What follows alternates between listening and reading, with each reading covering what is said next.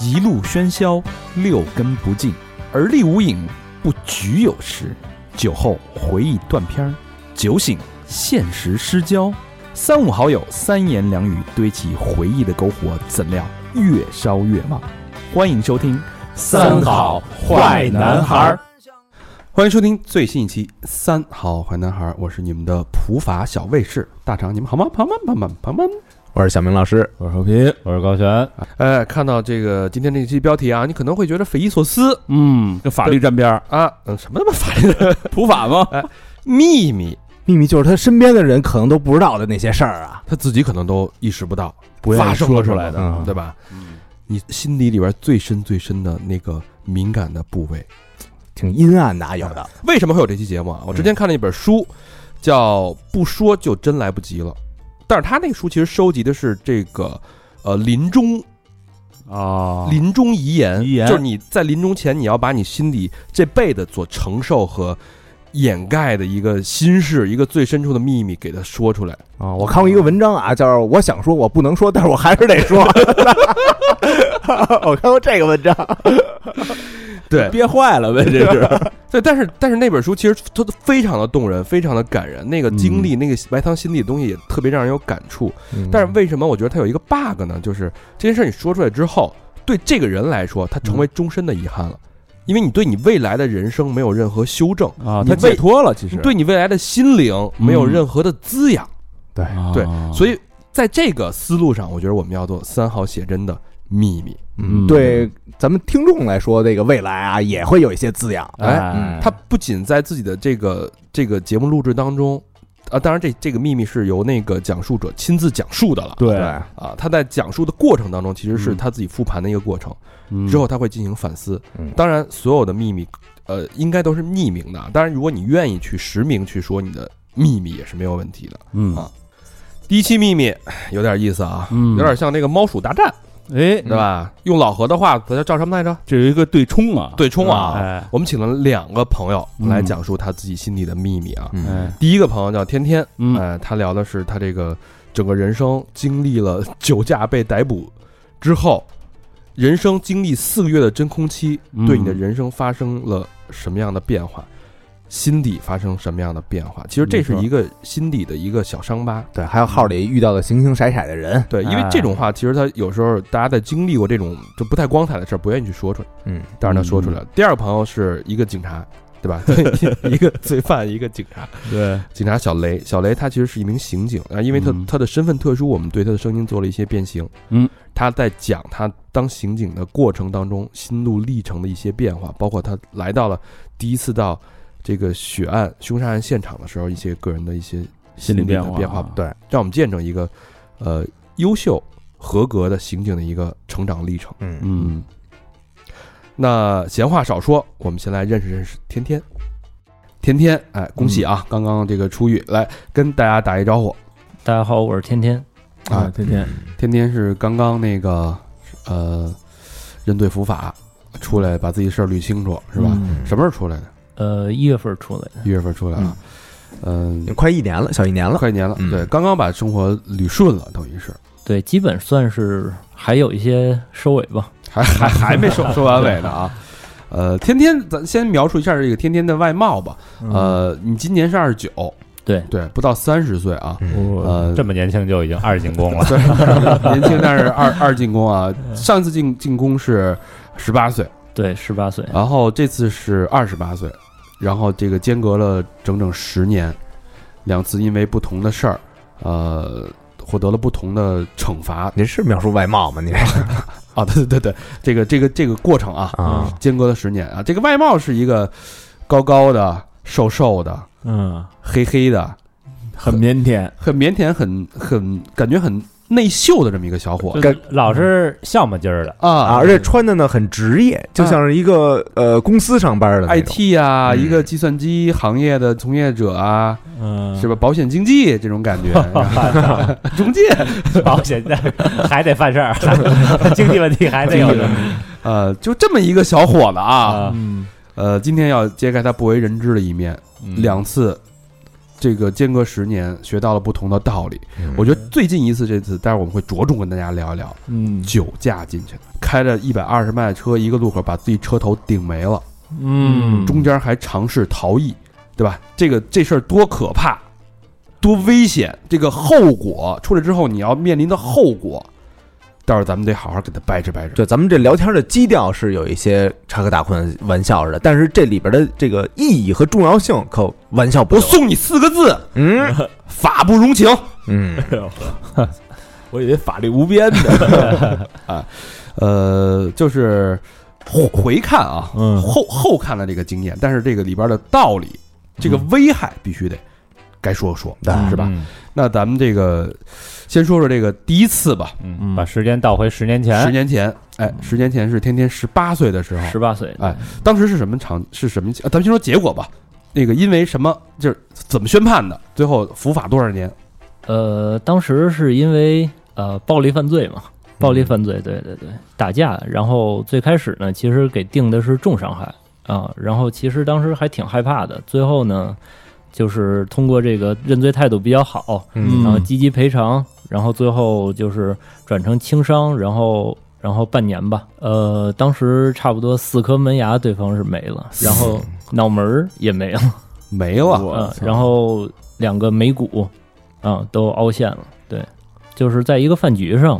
就是大伙儿其实之前呃都知道对方，然后呢，就是他喜欢另外一个女孩儿，但是那个女孩儿呢，就是哎就比较乐意跟我聊天儿，啊然后他呢哦就可能喝多了，然后呢，其实我本身还是比较呃稍微内向一点儿啊，很隐忍。对对对，嗯然后就忍着他，然后呢，当然最后怎么爆发的呢？就是他，哎，就是最后在这个饭桌上，当着所有的朋友就给了我一个大嘴巴。就是开始他看我那个女孩老哎爱跟我聊天儿啊啊，然后呢，等于后来就是他他可能先忍不了了嗯，，醋意大发，对对对对对啊！然后后来就等于在这个饭桌上就给了我一个大嘴巴，但是其实当时还是忍了嗯啊，，当时还是忍了，想着说就别在朋友的饭局上撒泼，对，但是后来出来呢，他又追着我骂我，然后这时候我就彻底爆发了。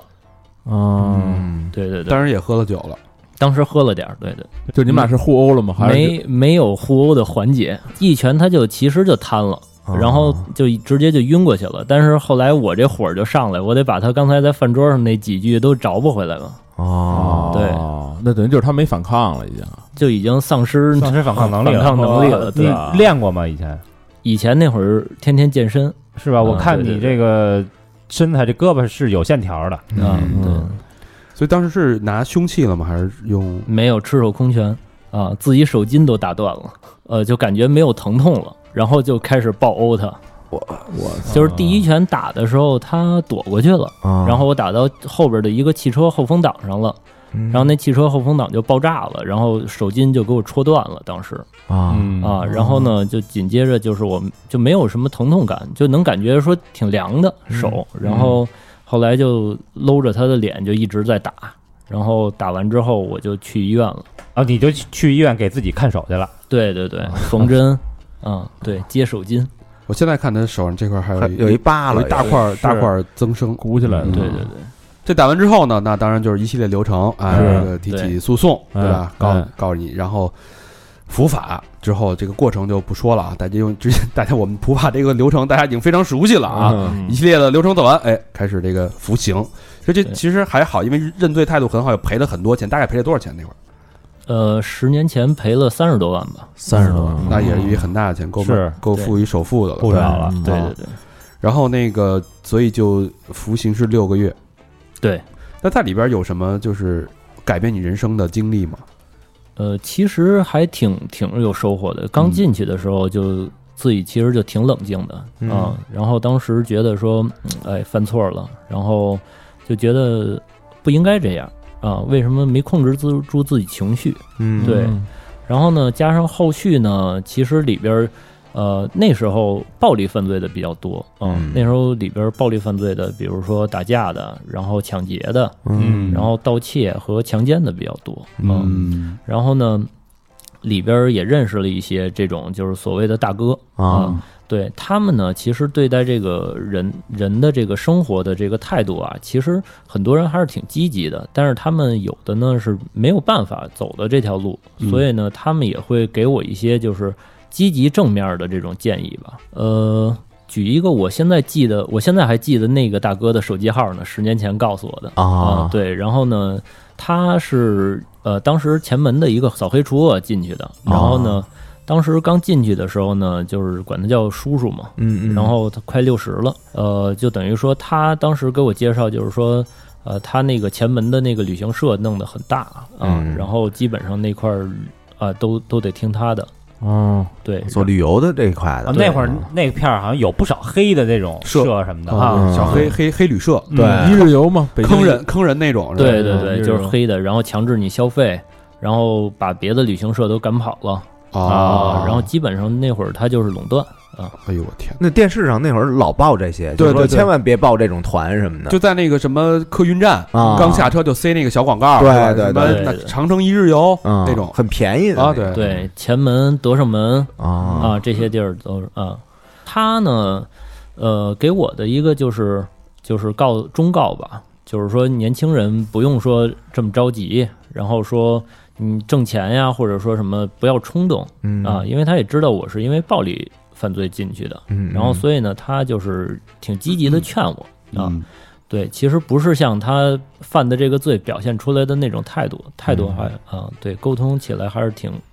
是一个明白人，肯定对对对嗯大哥，那大哥判几年啊？他叔叔最后十四年吧，哦对那你就是后来就听他这些建议了，呃，当时其实挺年轻的，就觉得说老人劝我总，总觉得肯定有他的道理嘛，嗯嗯啊，然后后续呢，就是相当于呃自己回来之后嗯啊，也是好好想了想，每天去去想这些事儿，翻来覆去去想。以前呢，其实不太老实，上学的时候也不太老实，嗯啊，闹腾孩子，对。然后后续等于犯完这次错呢，就是彻底就是轻易就很少很少发火了，啊对对对脾气变了，脾气脾气秉性都变了，嗯对，变了人。嗯，那之后这十年其实就发生了很大的变化，你自己人生其实也进入一个非常好的顺利的一个轨道。这十年就是在你这次这个酒驾进去之前，是一个什么样的一个人生阶段、人生状态？其实之前就是从上一次回来之后就找到现在的这个工作嘛，嗯然后从那一次工作就没再变过啊，嗯就一直坚持下来，一直干这个行业也十年了嗯啊。然后在这个过程中，其实还算比较顺利，中间又有这个呃娶妻生子啊，又有这个买车买房啊嗯啊这些这些事儿，嗯就成家立业了呗。对啊对对，对，三十而立嗯对那还是不错的。三十岁之前把这几件大事全干了，啊，相当可以啊。挺厉害的。嗯，对嗯，但是还落下一个毛病，就是爱喝酒。对，爱喝酒，你这喝酒到什么程度啊？能基本上就是我在自己家里装了一个啤酒罐，嗯然后 二十升的啤酒基本上三四天一天五升，差不多，嗯我操，那就是那个大瓶儿的那个，一天绿一天棒子得奔着十瓶儿，十瓶啊对，每天进家就是先问一下有没有别的事儿，没别的事儿那我就整上了，就一人也能开就始是这么啊自着自己就喝，而且我那会儿住的就是家里有个小院儿嘛，啊然后朋友周末呀经常过来。然后在院儿里烧烧烤，然后哎，一天可能下去就更快了。啊， 对对对，这喝酒的频率能达到多少？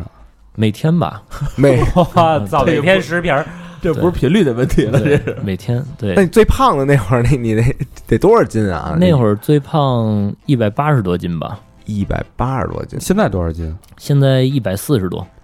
所嗯以在对在这个监狱这服刑嗯期间四个月瘦了四十斤，啊，对对对，可能就是那会儿太顺了吧，啊，就是啊，人一顺就容易飘嘛，嗯啊，一飘觉得说哎自己之前还挺顺利的，啊，但是可能也遇到些啊其他问题啊，呃，所以就是出现一些很很多其他问题嘛。啊，对对对对对，其他问题嗯，哎，那你这个喝每天这么喝，是不是你喝完是晕晕的乎的还是怎么？你天天处于这状态，醉对就应该是醉酒的状态了。啊，对，每天差不多，自反正都得喝到高兴再睡觉。你知道你回家这十瓶是几个小时之内就消耗没了就，可能八九点钟开始喝，啊然后差不多呃喝到困吧，十二点对，十二点。啊。那说说这个事发当天吧，啊，呃，事发当天其实就还挺，呃，就还挺平常的，跟朋友，然后在一个小小烤串儿的地方，嗯然后其实那天没怎么喝太多啊，就喝了四五瓶啤酒啊，嗯五百毫升那种，然后呢就侥幸了，侥幸了，然后其实那个饭馆离我们家也就三四百米，一个红绿灯。就三三四四百米米，你对溜达着去不就完了吗？对，当时就想着嘛，说开车去，然后开车回就省事儿了，不是三四百米，你开你动什么车呀你？省油啊，他那车侥幸嘛。电动对车电动车，电动车。哦 对，啊。然后呢？然后等于喝完了，而且当时其实也是喝完酒就轴。嗯平时其实那条道儿就是回来的那条道儿是逆行，啊，然后呢，平时都逆行着开，其实正常也就逆行着也就到家了。啊那啊天非得手手交规，然后兜了一个圈儿，围着这个红绿灯兜了一个圈儿绕回来。嗯所以就是在这个绕的这个过程中呢，就是正好这个红绿灯还有一个起步的一个保时捷，非要跟我飙一下。啊你怎么知道他要跟你飙一下啊？就是你正常你在这个红绿灯前边儿，它不是有车一顿一顿，然后没事儿还轰轰油门儿，对啊吧？人家本身就那样儿，他这是嗯喝了喝到位了，是吧？啊看谁都想看一残三儿，他也觉得想跟我飙一下。 对对对然后你就决定跟他飙一下。对对对，然后就是反正接受挑战了呗，就是对，反正我电车我不怕崩不过你。哦，啊，然后那之后发生了惨案是呃，就在加速的时候嘛，然后差不多都快冲出这个整个这个这条路的时候，然后有一个车，然后他正好赶上他倒车，嗯然后他就横在路中间了。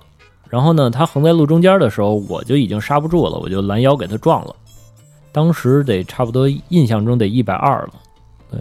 一百二哦，对，就是起步就猛踩啊，已经就是到底地到板底油地板对啊地这板油这种我记得交规是这种一般的城市道路限速可能五十六十，六十是吧？对对对，一百二。那当时的这个车撞撞完之后是什么一个状态？就是我整个那个车头基本都没了，进去了，呃，轮轮子都没了，对轮子都没了。对，前面轮子都没有了。嗯，对方 对方是一个就是奔驰，啊然后他那个车从拦腰已经弯过去了，哦嗯，哇，那人对方人没事儿吧？对方人都没事儿，两边人都没事儿，哦，对，其实还比较幸运。呃，当时开的 特斯拉，特斯拉对对对，那还挺结实的， 安全性还挺好的，所以你车轱辘都撞没，你人没事儿。 没事儿没事 儿，系就安全带了吗？系了系了，好像哎没系，估计就就飞出那来了。肯定啊对对没系肯定也，这一看是没喝没没喝太高，对，嗯就是脸上破了一点儿，嗯，嗯，那啊那当时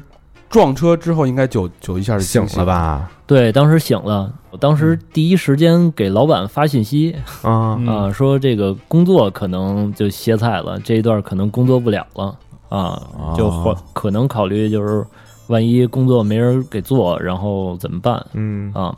然后紧接着就跑了，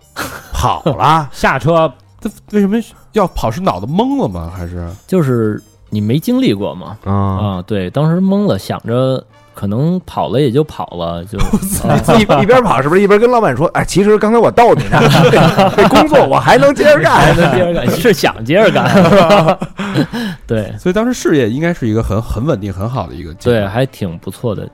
对，然后跑回家，其实后来又有点后怕，因为毕竟想了一，冷静下来想了一下，说这个现在摄像头这么多，啊对吧？你跑能跑哪儿去啊？所以查就能后来查出来就走回这个现场了。嗯，对，走回现场，然后交警就都到了。”操，回家拿瓶水。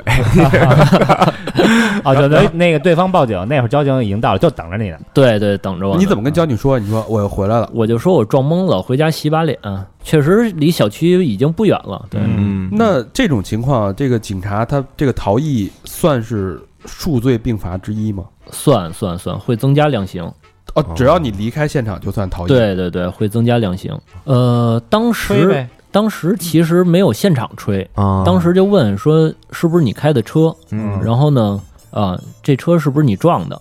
然后哎，基本上你就别狡辩了，因为嗯基本都能确认。嗯然后紧接着他看我脸上有破的地方，嗯然后他就给我叫了一个幺二零，就把我送到医院了。嗯嗯啊然后呢，在医院就缝了一下针，然后呢，在缝针的这个过程中，然后去给我吹了一下酒驾。啊哦啊当时是这个酒驾的指数是多少？呃，是先吹的，因为就是你如果说吹到超过八十的话，他会再给你验一次血啊嗯啊，对，所以第一次吹呢，吹到的是一百八嗯啊，然后但是呢，后来就是你超过八十之后就算醉酒了嘛，嗯对然后醉酒之后他会给你重新抽血验那个最准的那个，嗯然后我当时抽血是二百一，是相当于醉酒了嘛，醉酒，嗯然后基本上量刑就差不多得在两个月以上了。呃，超过八十就算醉酒，然嗯后超过八十吊销驾照就是五年，不许再开车了。五年五年哦对，哦，那那那个再往上呢？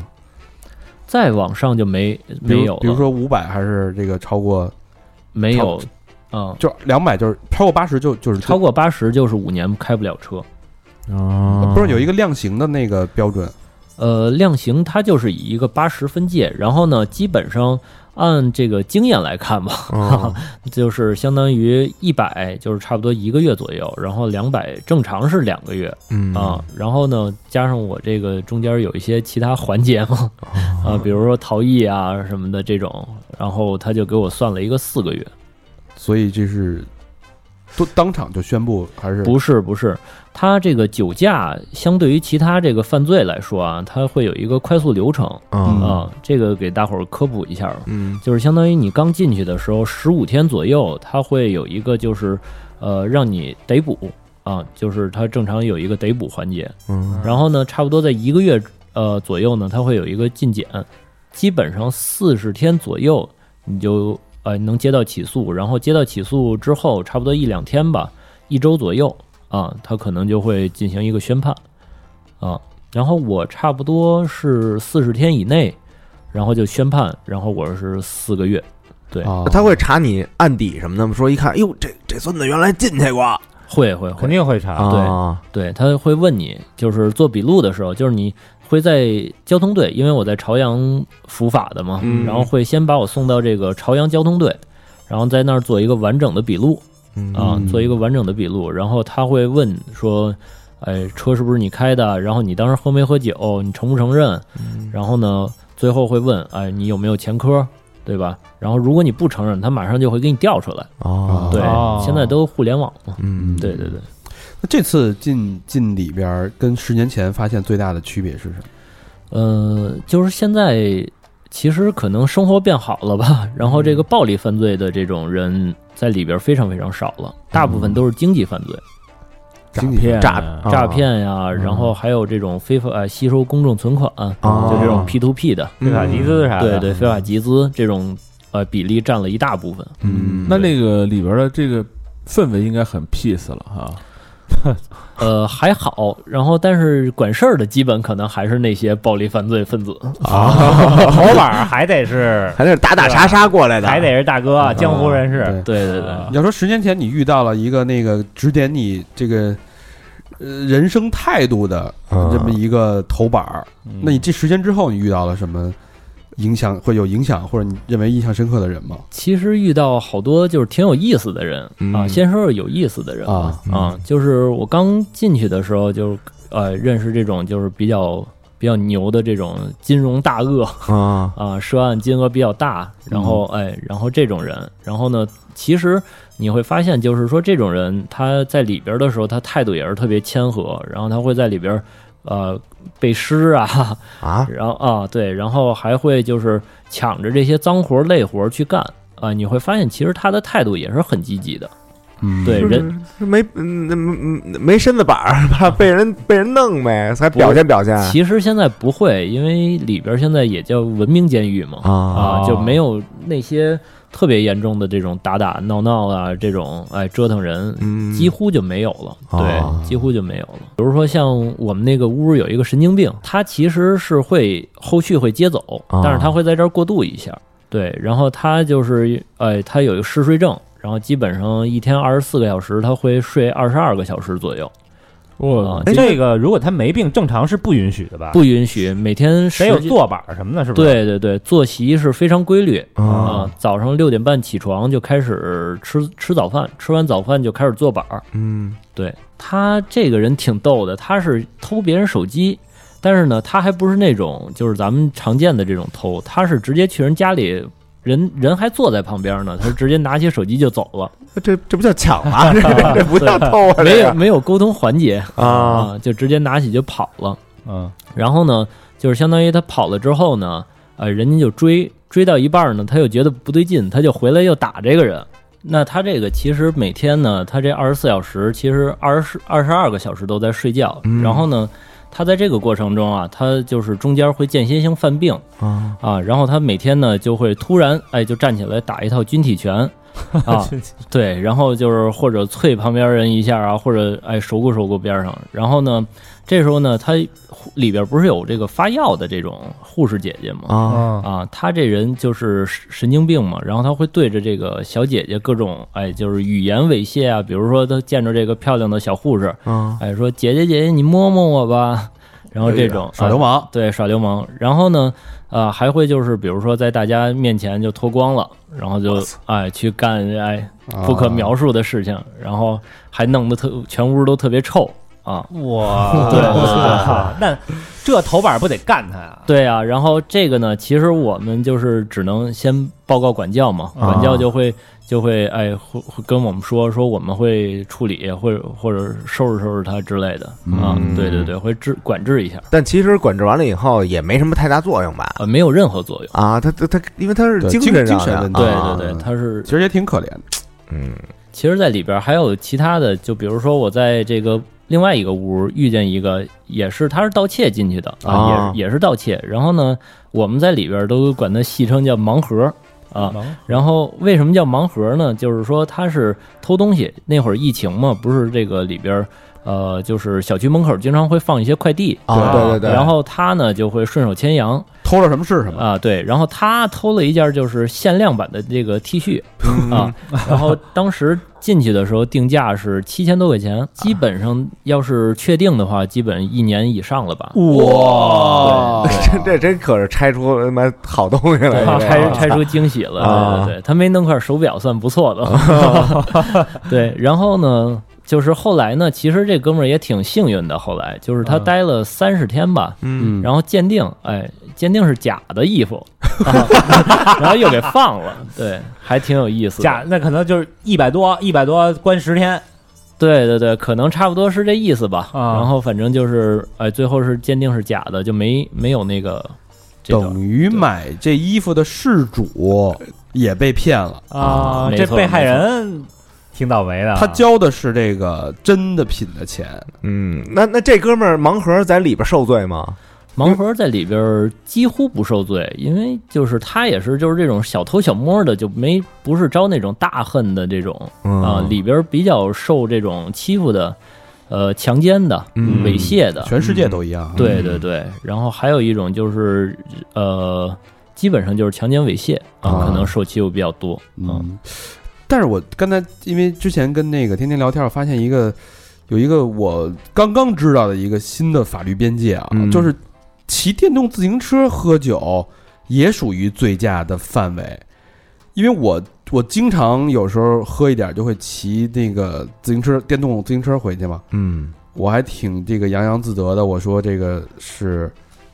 嗯，不没受事儿对、啊不对受法律约束。但是后来我发现这个其实不是这么回事儿，给我敲响了警钟。啊对对对，这个骑电动自行车呢，它在里边呢会是给你一个鉴定，嗯啊这个鉴定叫这个系机动车啊。然后呢，像我们屋其实最后就是你通过这个宣判之后，你会转到一个屋子里，它全是酒驾的嗯啊，啊一屋子酒驾。其实进屋就先问说你，哎，喝了多少？怎么进来的？在哪儿查啊的？也也聊，对，啊也聊大伙儿先先呃报报家门，嗯，对啊说你你几瓶的量啊啊，？对 对对对，还要出去咱咱再约一局。 对对对，其实呃是这样。然后呢，呃，有的就会说，其实当时也挺惊讶的，就是有的说我骑电动车进来的啊、然后像有的呢，就是有一个老头儿吧，然后他是快六十了，他第一次是正经的酒驾，就是开汽车，啊然后呢，他第二次呢，他就开那个老头乐，电动的老头乐，啊，就是那个老头快乐盒电 那个， 电动三蹦子，嗯，对对对。然后他骑那东西呢，然后跟别人发生剐蹭了，啊，然后他觉得他占理啊，然后最后还是他报的警，他喝了点酒，嗯然后他呢又跟人嚷嚷完，嚷嚷完他就报警了。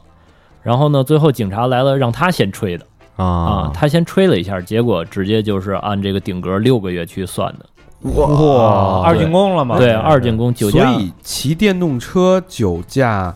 跟机动车驾驶酒驾这个量刑是一样的。是一样的，对对对，哎哇！天哪，我我还存在这种脚，我都我就我我以为是合法的呢，后来我才知道，现在我才知道违只法。哎只是你没被人逮着，没被人查着，但是有没有可能，就是因为你的那个老头儿他骑的是三轮儿，那我骑这二轮儿是不是就是不会不你会，试试呗。我觉得天天说的吧，也不完全就是肯 定，你试试呗。二轮儿呢？二轮也会，因为我们那个屋子里还有一个就是收破烂儿的，啊啊，他骑这个电动两轮车啊，就是咱们平时的那种什么小牛啊，什么这种，嗯哎，嗯然后他就是直接骑钻钻到人车底下去了，就是他骑摔了，嗯然后正常应该是对方负全责再赔他钱啊啊，结果呢就是交警来了，看他这脸红扑扑的，吹吹 一下吧，啊，啊，吹一下吹一下就吹进去了啊，我操，基本上几个月的？他是五个月吧，啊，他也是二进宫，也是因为之前开车，然后后来就是怕这个喝酒查，然后开的电动车，那这再改只能改走着了，自行 了，是吧啊自行车啊可以，只能骑自行自车啊行车了。可以，但是注意安全啊。嗯，对，看来哎是要是要买一个那个折叠自 行车了别带助力，啊，还不能带助力。啊，就是只要是带助力的都是细机动车啊，无论是电的还是油的，通通不行。啊啊这啊对我来说绝对是一个警钟啊嗯像你家这种就不戴头盔，戴还自己戴耳机子，啊！我还我还得听还听听歌歌呢啊。还回人微信 哎呢， 扒拉扒拉的，啊没准骑着还拿瓶啤酒。啊 那那不敢，那不敢啊，后边带一小胖子 哎，周某龙， 对，就这样，在这个复杂的社会里面，小社会里面，待了四个月。四个月之后啊，其实对你来说，你的人生是一个真空的，对吧？无论是对你的工作、嗯对你的家庭、对你所有的社会社会关系，全是这个暂时静止的。对对对，那你出来之后，四个月的真空面临的是什么？呃，首先就是刚回来没有收入嘛，嗯就是收入全断了。然后之前呢，买车买房会有很多的这个贷款呀、什么的这些。然后你出现这个问题之后，哎，你犯法之后，银行首先会得到你这个信息，你被处理的信息，犯罪了，哎，对对对，然后它的这个风控系统就会启动了。啊然后这时候呢，你如果说中间你你没法还贷，没法还信用卡嘛，对。然后其实我们在里边也探讨说，这个你信用卡不还怎么办？因为当时担心说你的房贷、月供等等车贷这些断了怎么办？嗯嗯成失信人员了，啊对，当时其实，在里边的朋友都说说你拿着你释放证明去银行开证明，哎，银行就会给你延。其实我在里边就不相信这个，所以我回来之后就真正面临这个问题了。实际是情况嗯是实际的情况就是说，你如果出现这个中间断档，它会给你所有的这个都会进行一个挤兑啊，就是所有的银行会直接找你催债的，所有的钱让你一次性还上。所以当时啊，当时分期的这个就就不算了。分期就没有了。比如说你信用卡、你每个月可以最低还款，嗯，啊，然后你的花呗支呃借呗，比如说你做了十二期的分期嗯，啊，它会让你一次性全还清。哦啊，所以当时出现了一个非常大的缺口，对于它就是社会给你的这种授信全部取消，你没有基任何信用可言。对对对，当时是这样，刚回来面临的。那等于房贷、车贷什么的都一下压过来了房贷还好啊房贷没有催，主要是消费贷。对、嗯呃，信用卡呀，然后这些会那什么，那你当时面临是一个瞬间的是一个多大的一笔债务？差不多六七十万吧。四个月生前不是什么生前，那 个进进去之前没少花呀，你这啊、对，因为买房了嘛，啊，对那那你有能力偿还，那怎么去解决这个问题啊？就感觉有点崩了呀。然后后来就是协商，然后再加上身边的这个朋友啊、呃家人啊帮助，嗯，哎，对，然后暂时度过了一段时间，啊、啊，嗯，基本上就是现在处理的差不多了啊，刚处理差不多都快一年了，对啊，快一年了，对。哎，那你出来的时候你怎么面对自己的父母什么的呀？呃，其实还是挺惭愧的，因为家里人啊，然后身边的人都挺担心的啊，啊，然后呢，包括孩子呀，也非常想我，对、嗯啊，然后呢，这个其实回来之后，呃，自己的这个态度和这个状态也是进行了一个改变吧。嗯，其实刚回来的时候状态特别不好，然后那会儿每天都做噩梦，嗯然后觉得说对不起自己家里人，对不起身边的人，对不起公司，嗯啊，对对对，会有这种自责。嗯，对，其实在这个过程中，呃，有一个有一个，其实在里边的哥哥，嗯然后他回来之后，哎，鼓励我，我们俩在里边就是每天互相鼓励。然后回来之后呢，他正好住我们家边上，嘿，哎，对，然后回来之后就先见了一下，啊哦然后他也给了我很大的鼓励，不管说是这个精神上还是物质上，也帮了很多。嗯对对对，然后呃，然后就是家人嘛，家人就说说你别呃，就别太心负担太重嗯啊，然后呢就好好的去去过，对吧？然后一切以后再再慢慢回来呗。我比较关心就是你闺女，啊你，想你闺女嗯几岁啊？呃，七岁了，七岁，就是父亲在生活中凭空消失四个月，那那家里怎么跟他解释啊？其实呃，其实那会儿呢也是天天喝酒嘛，然后呢就自己有点飘，然后呢。呃，其实闺女可能也能感觉到，说你爸爸每天喝酒这样不好啊嗯其实后来在里边的时候，自己也会想说，每天喝酒一个醉态，就是很影响说家庭和这个身边人的这个环环境啊，大家大家会觉得这是一个醉汉，对是吧这闺女都不知道你不清醒的时候什么样了都。，对对对，就会有这么一个感觉。所以这个闺女呢，就是家里人就跟她说说这个爸爸，哎，去警察叔叔，因为他老喝酒，去惩罚他一下。啊，对对对，然后这样去说的。然后呢，呃，其实让我挺感动的是什么呢？就是呃，家人其实一直跟他说说你好好学习，努力，然后可以考一百，考全全班第一，嗯然后你爸爸就能早回来。嗯然后其实让我特别特别感动的就是说。哎，他一直按照说自己的这个想法在努力，然后也听进去家人的话了。然后呃，特别巧的就是说我释放的那一天，嗯然后正好是他们公布成绩的那一天，然后他就是相当于考了一个全班第一，然后公布成绩之后呢，我去他们学校门口去接的他，啊，然后、哦哦啊，你嗯等你刚出来，然后他那边也公布了，对，然后他整个就是中午就放学了、嗯啊，中午放学，然后就就开始放假，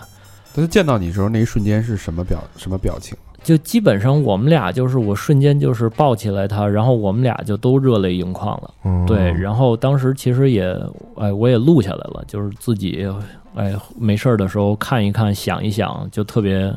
感动，然后回想自己这个这些事儿。那工作这边儿，那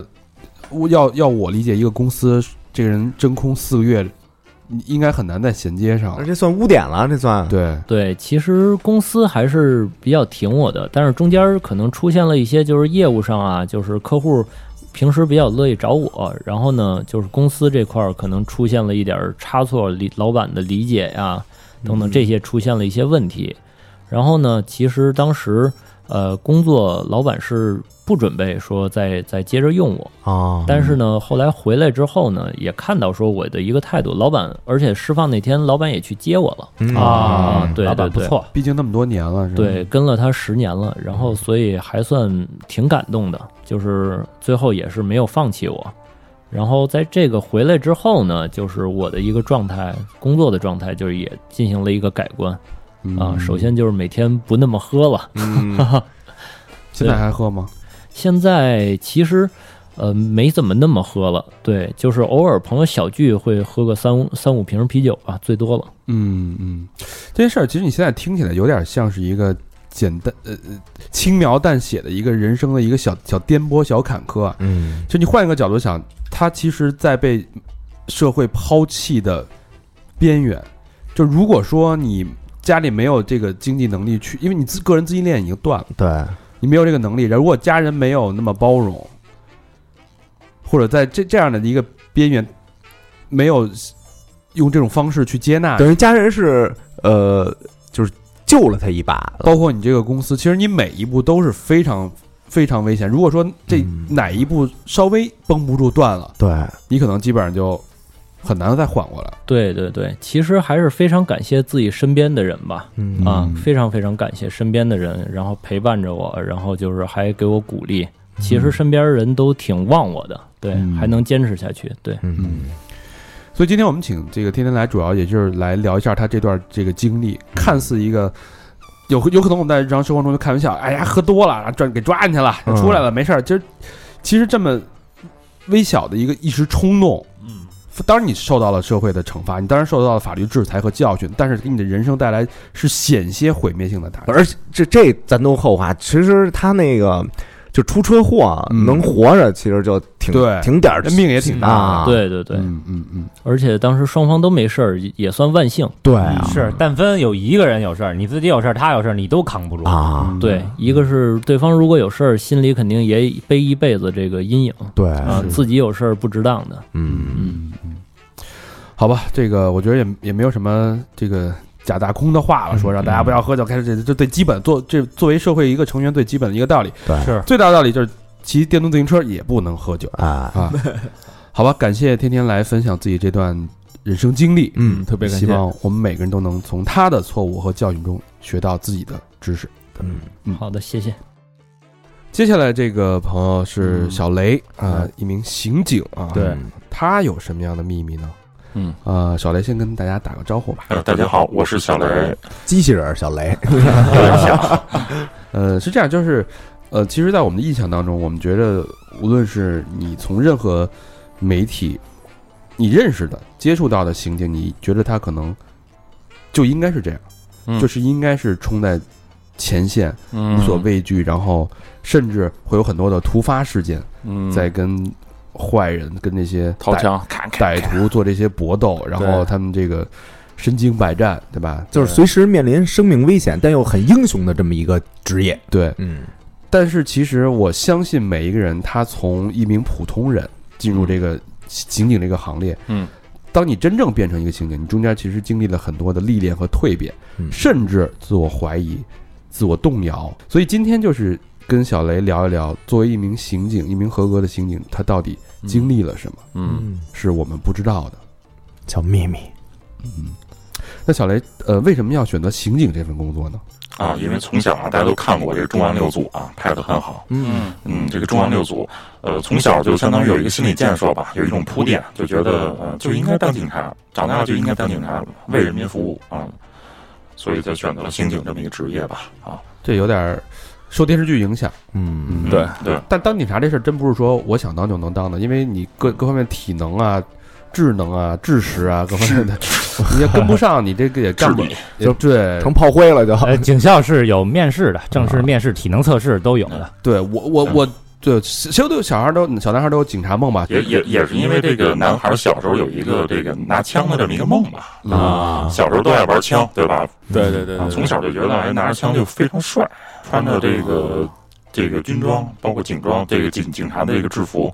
就觉得从心底里就是一种自豪哎啊。这时候小小时候的愿望，反正现在达达成了 啊。这个刑警第一份工作一般都做什么呀？呃，一开始其实也是分的，因为根据你所学的这个专业不同啊，所以你考的这个部门也不一样。啊，最后一开始先接触的是这个反扒的工作嘛，就是到街面上去打击这些这个偷东西、偷钱包、偷偷手机的这些工作。啊，嗯，这个其实也是挺考验耐心的。嗯，当时完全没想到这个跟这个小时候看的这个情景剧《这中央六组》里边这么像啊，就一下要蹲守很长时间，因为你不可能就说你到了，他就正好把东西偷完，你没这么就给他配合啊抓了，不是对因没有为这么配合，因为啊电视剧啊， 把那等的功夫人家没拍，你还是等了十集，就 two days later 这么一个。嗯，一开始这个察言观色还是很重要的，就包括他的神情状态，还有这跟正常遛弯儿去购物的这人肯定是不一样的。啊他怕别人知道，他肯定会神情比较紧张。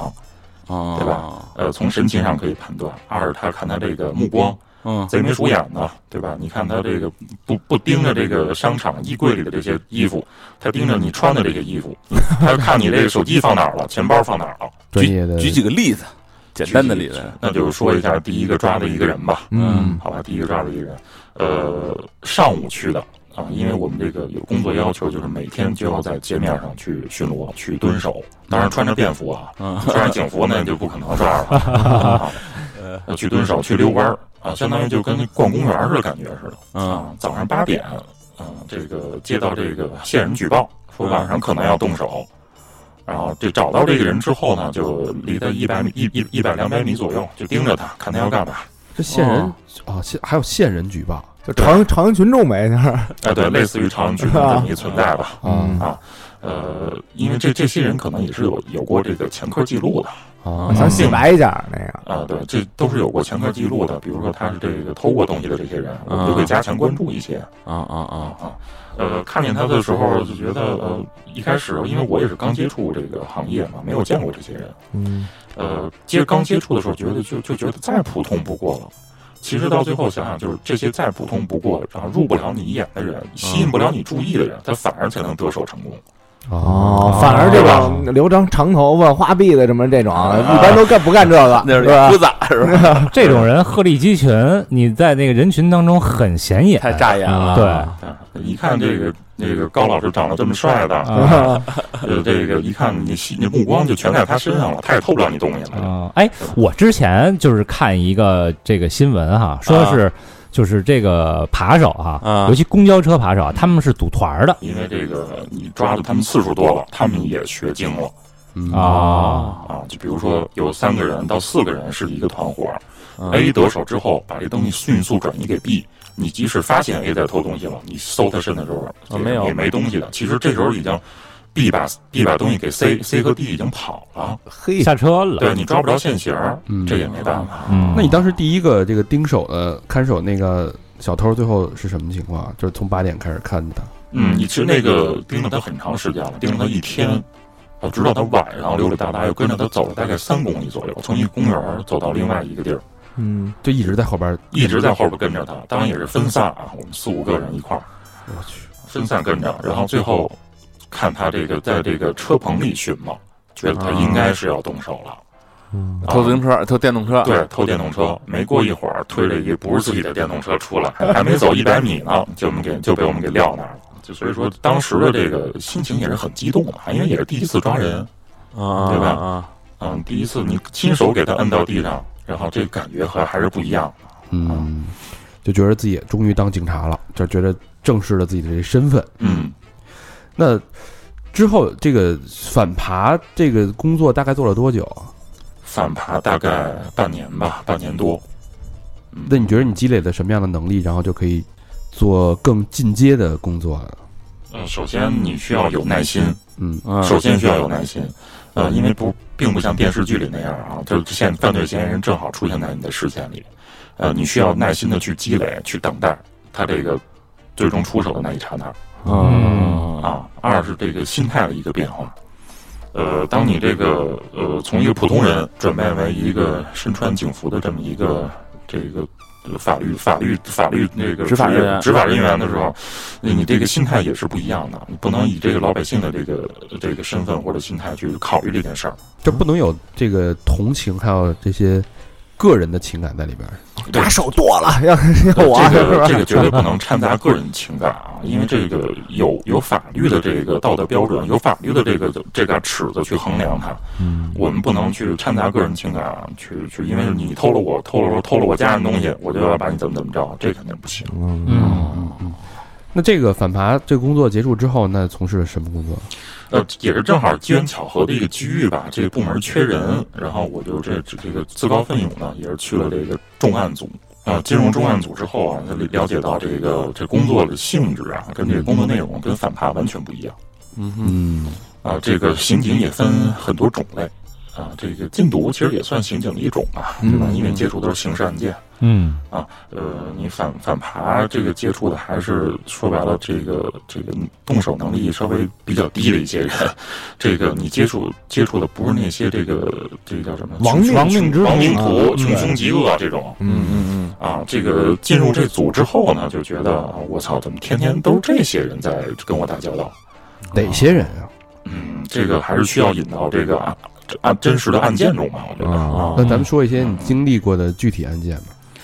呃，直到我有心态转变呢，是这么一案子。嗯啊，那天正好是晚上值班，值班之后呢，接到一电话说要出现场。我先给大家描述一下现场这个状态，然后再这个再分析后边的这个这个案件到底怎么回事儿。嗯呃，这个当时接到现场之后，就跟师傅他姐还有这县勘组就一块儿过去了，因为县勘需要对现现场进行侦查，嗯包括咱们那个电视剧里看到那些画线的那些给尸体画线啊，这些都、都会有。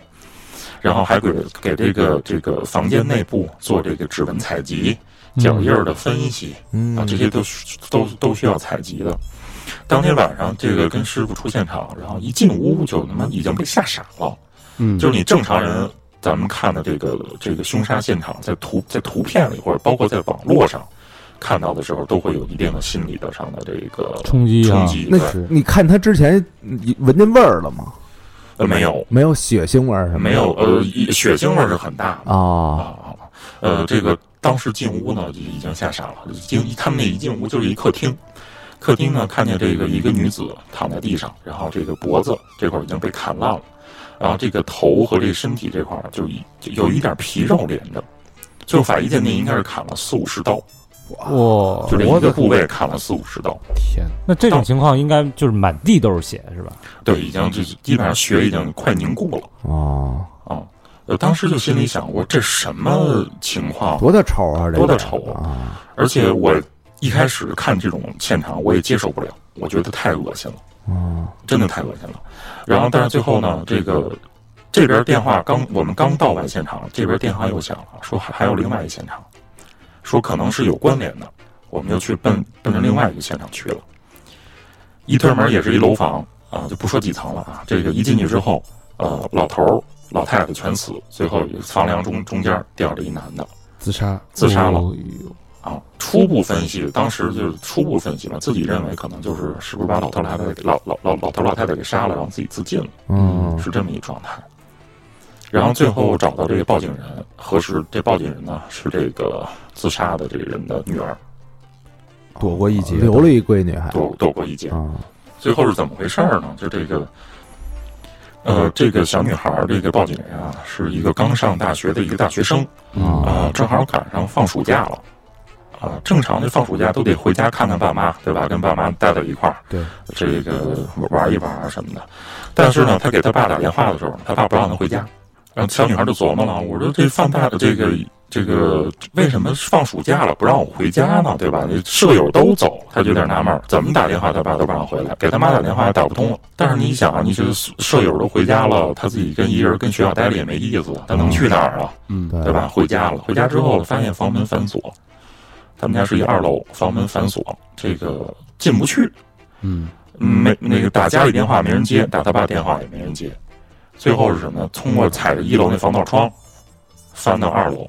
刚一进屋，这女孩就看见这个刚才咱们描述的这个她母亲被这个乱刀砍死的这个情景了，啊，吓得肯定是你想啊，咱们这个 就警察看见这个这个情景都会肝儿颤，甭甭就甭甭说这个刚进入还没步入社会的这么一大学生了，还有一小女孩儿还而是且而且还啊而是且自己看的是自己的母亲，对，而且还是自己的母亲啊，你想想，对吧？赶紧给他爸打电话，死活打不通，就给他姥姥姥，就就给他爷爷奶奶打，也打不通，家里电话就是没人接。然后这时候就小女孩一想，不行，赶紧报警吧。报完警之后，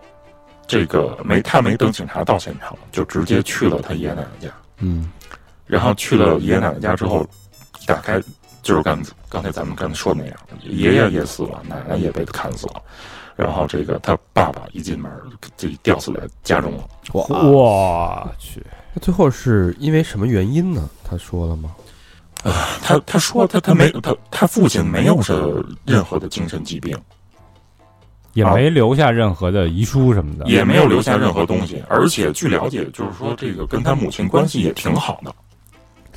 不知道为什么就就就弄成现在这类似于灭门这种惨案，是还把小女孩自己留下了。就自己爹妈给杀了，给他父亲对，爹把妈自杀己了的这个老两口给给给屠杀了，啊，然后还把自己媳妇儿给砍死了。如果正常人的话，你第一次见到这个东西可能会你你吐了吗？呃，吐了，肯定是吐了啊，但是肯定没没肯肯定肯定不能跟别人说啊，这个自己吐了这个事儿，因为确实接受不了。呃，你包括之前自己在网上可能会浏览过这些这个案例，嗯啊，包括在教学的时候可能会接受过这些案例的培训，就说这个这是一个什么现场啊。但是你真正自己去到了这个现场，还得自己去勘察这个现场的时候，你就那完全感觉不一样。啊，你不不愿意多看那个被砍过的地方一眼，因为就跟那个咱们这个包饺子，你知道吧？那肉馅儿你见过吗？啊，就跟那一样，脖子那儿啊就连着一点筋儿了，连着那个筋啊，脖子那儿就连着一点筋啊，这是第一个现场。第二个现场的时候呢，呃，老头儿和老太太也是被刀砍死的，啊，也是被刀砍死的，脸上和脖子上，老头儿是脸上砍了好几十刀，已经面目全非了，啊，老太太也是脖子这儿被砍死了，最后他父亲上吊自杀了。就这个现场看完了，真的是，呃，虽然没做噩梦啊，但是也也也也恶心了好几天，没没吃下饭。哎，那像一般这种案件，你们也会就是这肯定是家庭内部的事儿嘛？对嗯，这也得有一个具体的分析，到底是因为什么什么什么完了才结案是吧？啊，对，肯定先采访一下，就要跟要对这个报警人小女孩做一下笔录嘛，先问一下家里什么状况，有没有得罪过外，有有就首先要排除是不是他杀哦，啊。如果说是这一家人都是自己内部人所为，那我们就是认定案件性质和这个他杀的案件性质是不一样的嘛，对吧？嗯，而且这个行凶人已经自杀了，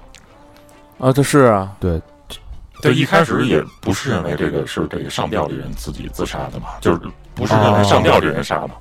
因为你这个你要从多个角度去分析这个事儿。啊啊，最后是因为采集到他的这个这个指纹、鞋印儿，包括胸胸器上的指纹，跟这个呃死这个报警人父亲是完全一样的，啊，匹配上了匹配上了。那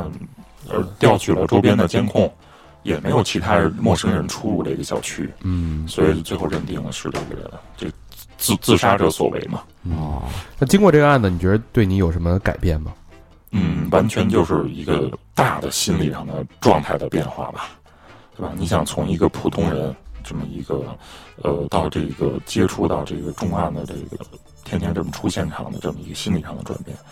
呃，普通人你就不可能接触到这些事儿，看也是看报道或者说是报纸上的一些这个这个报道，嗯呃，你到成为一名真正的这重案刑警，每天都会接触这些事儿。虽然这些事儿还是很很少很少的啊，呃，但是你接触过之后，心态转变就是不一样的。那这种像一般人遇到这种事儿，可能我比如说我产生一些生理不适感，嗯，我对第二天或者我之后我再看到同样的场景，我可能心里会有一个排斥和抵触，这是一个正常的不可控的心理反应。嗯无论我这人多正义啊，嗯这会儿控制不了。你有没有这种这种类似的感觉？有啊，这个事儿过了一段时间之后，还是有点忌惮嗯啊，这个很很害怕接到这样的这个现场，再去看着这样的情景重现吧。哦，是不是会不会有一些人就是就此我可能我就告别刑警这就个气了就，这个行行业了？也有嗯这东西应该可能就也会有那种试用期是吧？就是你可能心理承受能力觉得啊 PTSD 嘛，哎啊差一点，也许就但是这个是允许的是吧？啊是允许的，是允许的哦，因为你个人心理接受能力不一样嘛。调岗了呗就。对，调岗了，就自己申请调岗了。对，你或者你的师傅什么的，会不会对会不会给你开导开导，或者安慰安慰几句之类的？呃，这个案子之后我们倒没聊太多，因为主要当时是比较同情这个这个小女孩儿。哦，你想，这一家人都没了，嗯就剩老就剩姥姥姥爷了嗯啊。这个，而且她她当时我们主要是给她做一些心理辅导啊，这个用一个用一些这个资源去帮她去重新搞她的心理建设吧，相当于。嗯这需要很长一段时间恢复。嗯，然后这个的时候，我们也会跟这个心理导师也会去聊一些，呃，因为毕竟自己也是普通人啊，脱了警服回到家中也是一个这个正正常人的一个状态，普通人的一个状态，嗯，呃，多少心里会有点这个害怕啊，包括恶心这种这种这种状态都是存在的。呃，完事儿回家跟爸妈吃饭的时候，我妈看出来了， 说你们包饺子包的这饺子，你怎么一看就躲？原来不还帮我包饺子呢吗？啊，怪不得你啊说提到那个对脚你在说肉馅儿这事儿啊，然后这个把这事儿跟我爸妈念叨了一下，然后我爸就觉得说，哎，无所谓，这个你这么大孩子了是吧？已经步入社会了，已经是一成年人了，啊、你这应该有的担当，要不然你穿那你穿这身警服干嘛的呀？对吧？你就这个以后的这种事儿还多呢，啊，你不能说因为这个一个嗯接受不了，你就是要要考虑这个要工作上调动的事儿。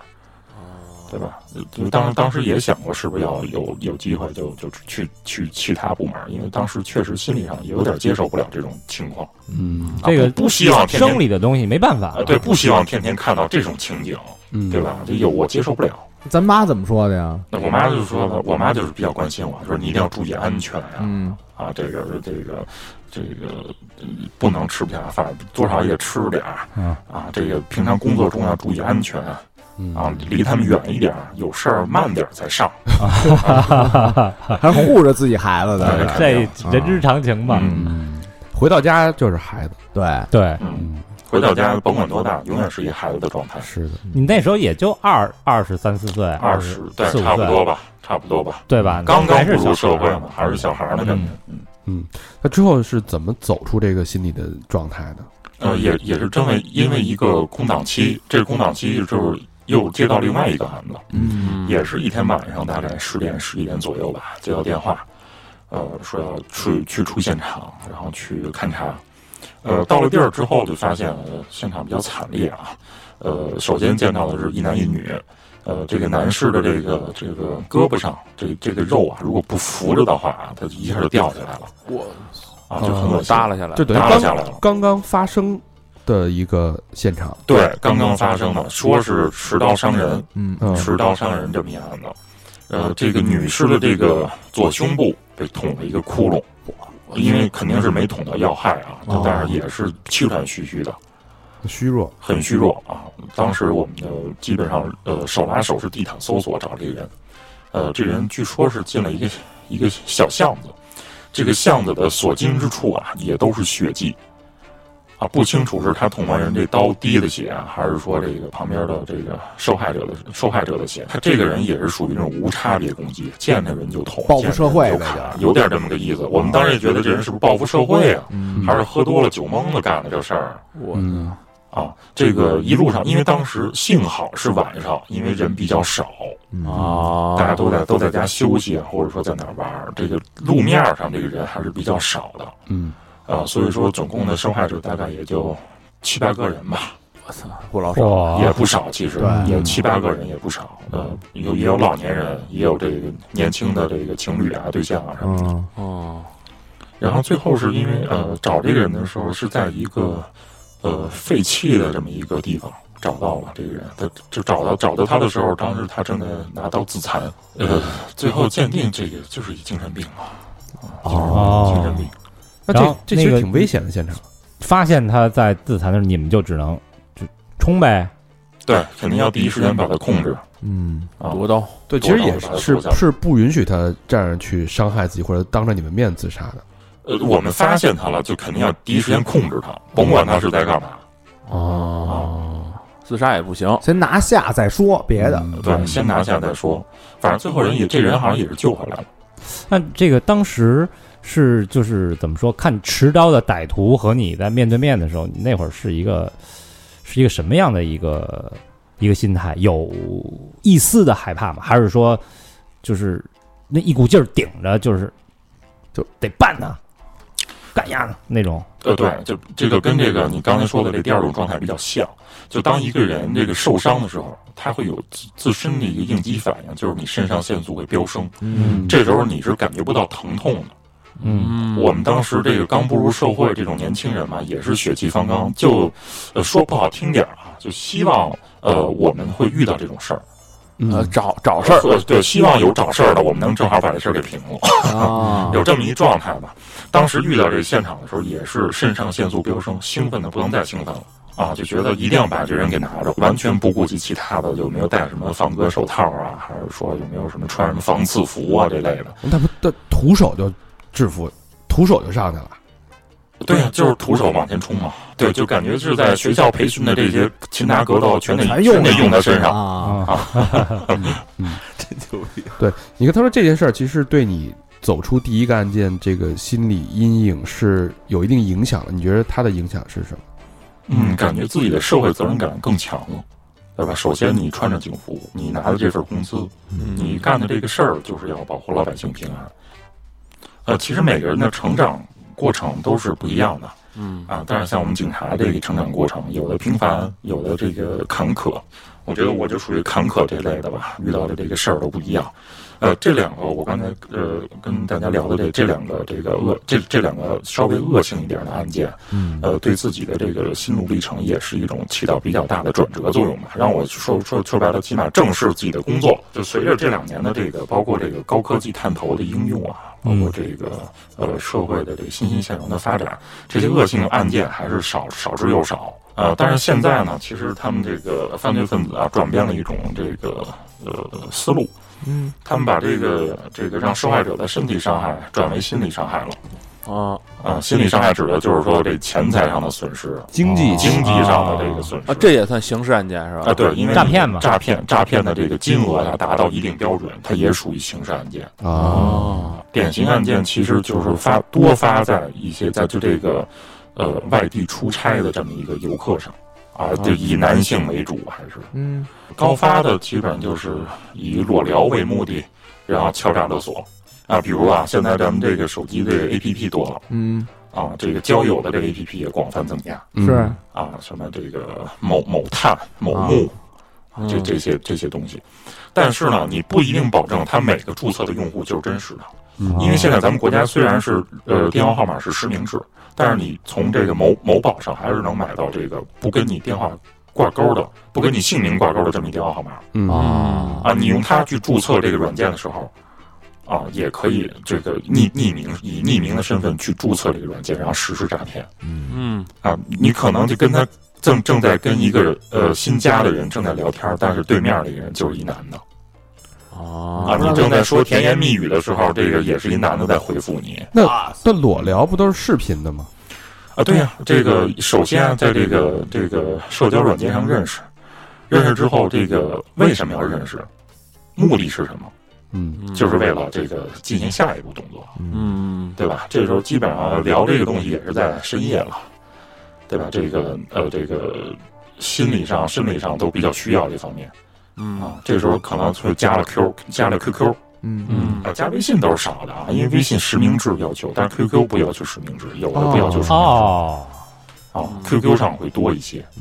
然后让你下载一个，他引导你去下载一个软件，嗯，下载完软件之后让你开视频，跟他视频。啊，对面这个他犯罪嫌疑人会事先录好一段美女这么这么一段视频让你去看，哦你以为他在跟你互动，其实这都是提前录制好的。嗯然后这时候呢，他会把你这边的这个通过一种手段，通过操控你的远程操控你的手机，然后进行一个呃录像的录制。你可能这时候自己就在打飞机呢，或者怎么样，他就给你录下来了哦，他控制你的摄像头了。啊。对，他能看你的摄像头行。当你手机下载这个软件的时候，他已经获取你手机的操控权了。啊，哦，这么牛逼啊，等于你自己，你以为你俩在视频，但是那个对方的那个屏幕里边没有你的下半身，你以为你是安全的。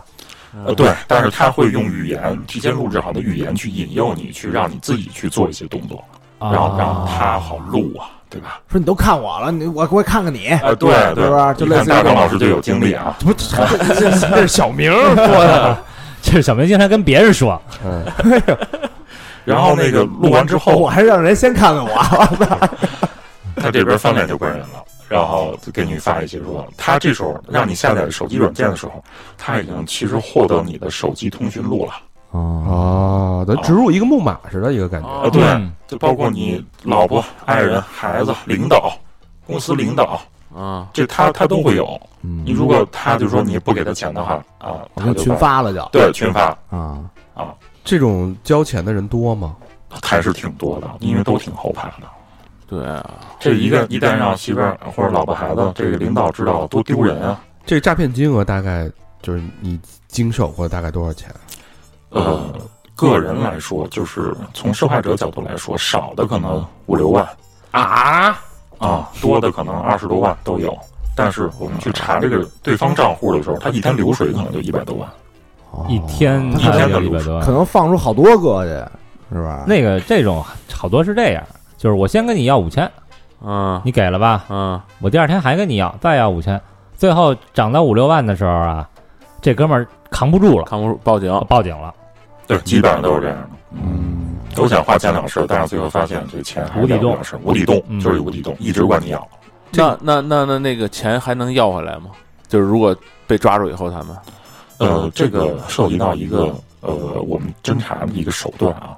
呃，因为这个呃犯罪分子也比较聪明，他不会用自己的姓名去注册银行卡，嗯，他会向这个当地人去收购这个银行卡。你办完银行卡，你可以卖给他，哦，他用你收购的银行卡去做这个银行流水的转账这么回事那儿？这啊。抓到过吗？怎么抓呀？这个呃，抓也是呃，目前来说，我们的手段现在是只能抓这些这个呃卖这银行卡的人，因为他们也是以以一种手段这个来这个呃帮助实施犯罪。那你最后源头的人怎么抓呀？呃，原这我你放心啊，这些基本上都是境外网站在操作，哦、哦，都是境外的跟那杀猪盘似的，啊。之对，前不是我看那个遣返了好几批了吗？啊，对对对，嗯，所以这等于是跨境得联合执法才能抓住他们。呃，对我们有线索之后，然后会跟上级部门反映，然后呃，像前年吧，会有一个呃公安部组织的大行动。嗯，啊，公安部组织大行动，然后包飞机过去，然后抓到人，包飞机回来哦啊，都已经是确定好这些这个，但是他们涉案金额真的是非常大。你想，一天有的有的银行卡，而且还是一张银行卡呀，它不止肯定不止一张银行卡，对吧？嗯有的一张银行卡一天流水就一二百万，嗯哇，太猛了，一天一二百啊！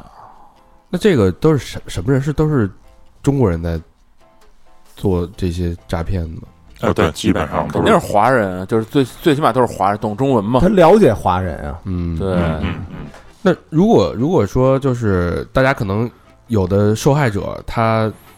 一时间鬼迷心窍了，嗯，就被骗了，那他怎么怎么去保护自己的个人财产和名誉？就是不想这个事儿去被公开呢？那肯定嗯首先要联系警方嘛，嗯对吧？这个你不要再进一步行动，再给他转账了。你越转越多，你最后损失的还是你自己的财财产，对吧？而且包括现在，呃，我们针对这种呃匿名电话也好，还是说这个匿名网站，呃，你只要跟他联系了，我们民警会有一个这个呃反诈的这个系统会识别，啊你哦，呃，甭管是网站也好，还是说你接到的诈骗电话也好，你接到这个电话，超不了三到五分钟，我们民警电话就会跟进来，啊，会问你你是不是接到了一个什么什么的电话，让你转钱。哦，这个系统也是正在实行，但是效率还是非常高的嗯啊。我们会有专人去盯这个事儿，然后现在目前挽回损失也是不少了，很很多损失了，挽回很多损失了。呃，从小雷的这个讲述里边，你可以发现一个想当刑警的一个毕业生，或从小就有这个志向的怀揣梦想，一个普通人，嗯对，然后一步一步从反扒到第一次遇到这种恶性的刑事案件，嗯，到最后跟这个歹徒搏斗，歹徒这个面对面面的对面的进行搏斗，到现在等于是工作的注意这个注意力，嗯呃，重点转移到这些经济这种诈嗯高骗科技的经济犯罪，嗯对，所以你发现你也发现这在咱们社会整个这这几年的这个变化上，嗯也有很明显的一个变化，对就是大家其实真正的恶性事件越来越少，更多的可能是经济诈骗，你的你的嗯要你的钱，对，对吧？嗯，好吧，那也感谢小雷从自己自己的角度，自己一个一个年轻刑警的成长经历的角度，嗯，来给我们分享你心底的这个成长故事。那最后再次感谢小雷的做客，跟大家分享你自己心里的最深处的秘密。感谢，好，谢谢大家。不知道大家听完这个两个嘉宾的讲述之后，会有什么样的感触啊？嗯呃，与此同时，郑重的啊，嗯，这个号召大家征集秘密的讲述者，哎呦，哎因为我们始终相信啊，嗯有些心事会让你枯萎，嗯，有些经历会给你成长的力量，没错儿，那些藏在心底的秘密啊，才是让你变成现在的你的真正的养料。你藏着也是藏着，你不如把这养料 啊拿出来，让别人也吸收吸哎收，滋润滋润别人，这样的，我觉得你可以把它当当成人生的某种第一次，那对吧？和我们分享你的秘密，比如说你心底的愧疚、嗯无可挽回的遗憾，那些越界的痴狂、失去的爱情和冲动的惩罚。偷尝的禁果，估计大家多少都得有秘密。嗯用讲述来跟自己和解，这里就是你最好的平台。 对，你可以在各个平台的后台留言，微信公众号啊、微博呀、都可以留言，然后跟我们取得联系，我们愿意倾听你的秘密。嗯，好吧，那这期时间差不多了，节目的最后呢，老规矩，感谢我们的衣食父母。嗯，哎第一个朋友，哎呦嘿，哎，这几期都都这么牛逼啊！嗯哎上来一个都就是，啊啊啊音音调听出来了是吧？嗯肯定听出来了。土豪捐啊，嚯哎，叫圆台，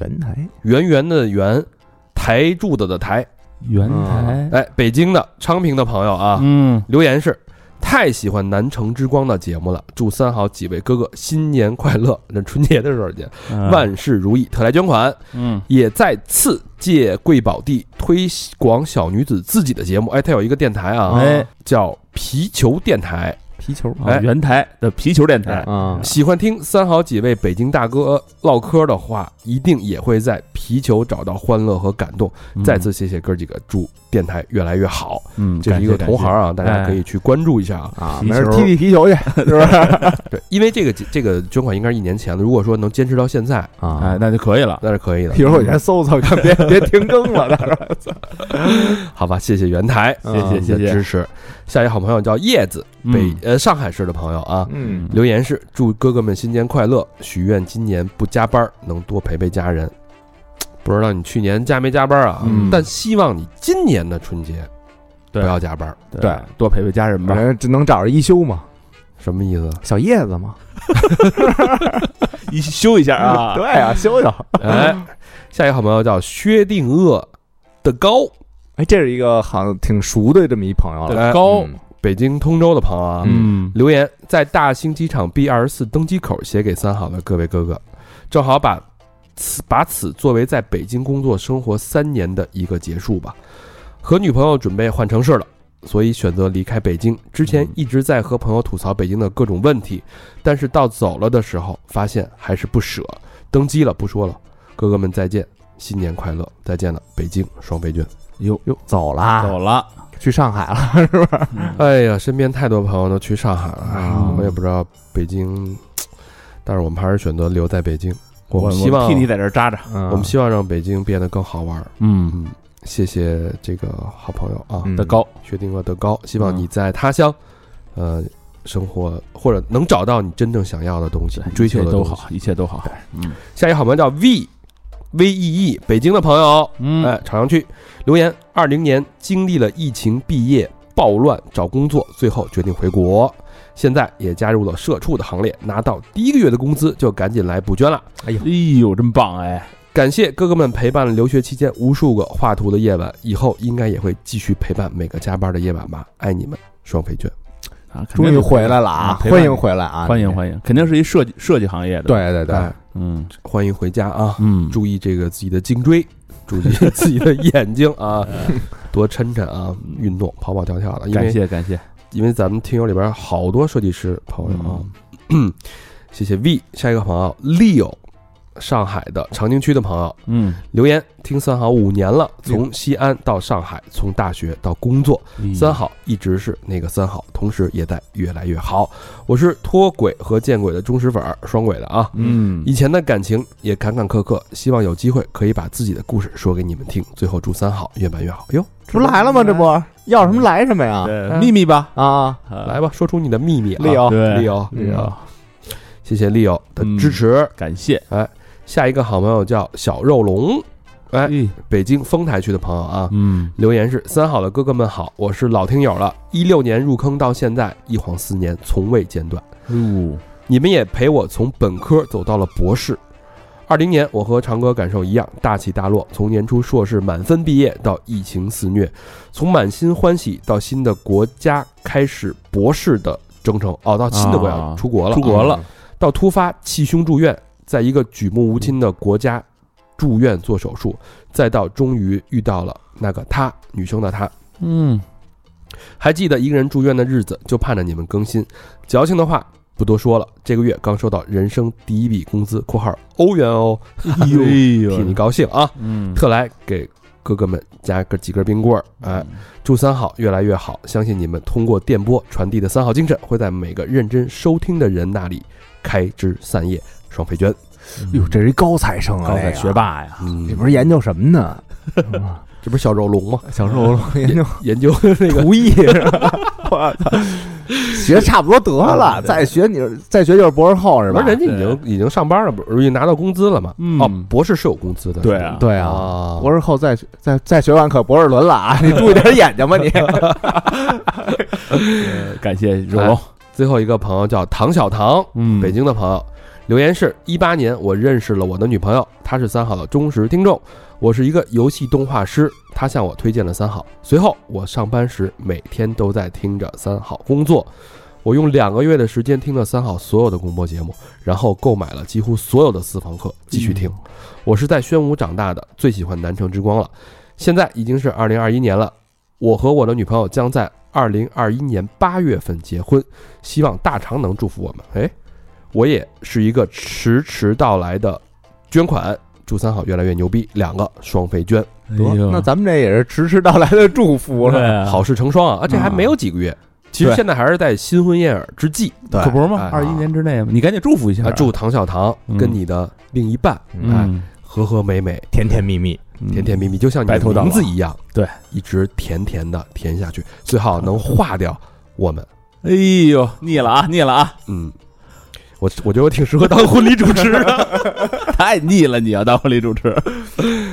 好吧，那这期节目到这儿了，感谢大家收听，期待我们可以见证更多的秘密。嗯，拜拜。拜拜。拜拜。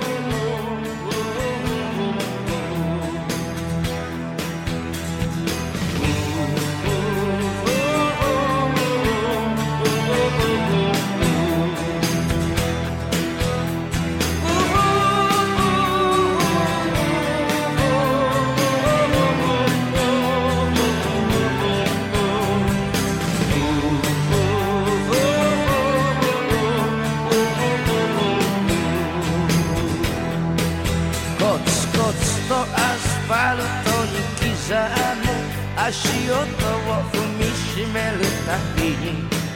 俺は俺であり続けたいそう願った裏腹な心たちが見えてやりきれない夜を数え逃れられない闇の中で今日も眠ったふりをする知りたいくらいに憧れた花の都大東京薄っぺらのボストンバッグ北へ北へ向かったざらついた苦い砂を噛むとねじ伏せられた正直さが今頃になってやけに骨身にしみるああ幸せの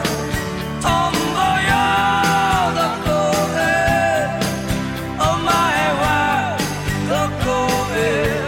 飛んでゆく」「ああ幸せのトンボがほら舌を出して笑ってら」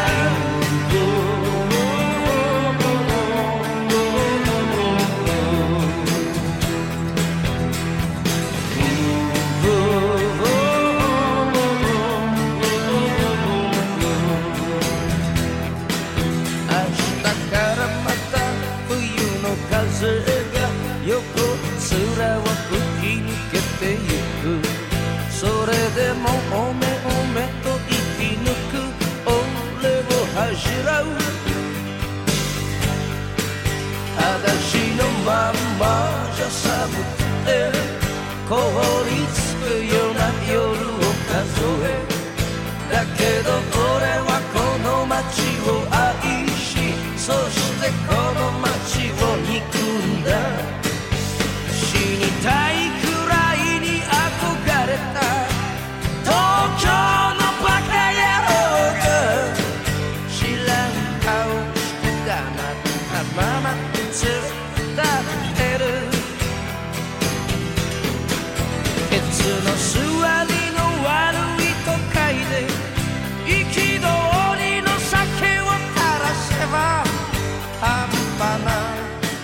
れ身にしみるああ幸せの田んぼよどこへお前はどこへ飛んでゆくああ幸せのトンボがほら舌を出して笑ったらああ幸せのトンボよどこへお前はどこへ飛んでゆく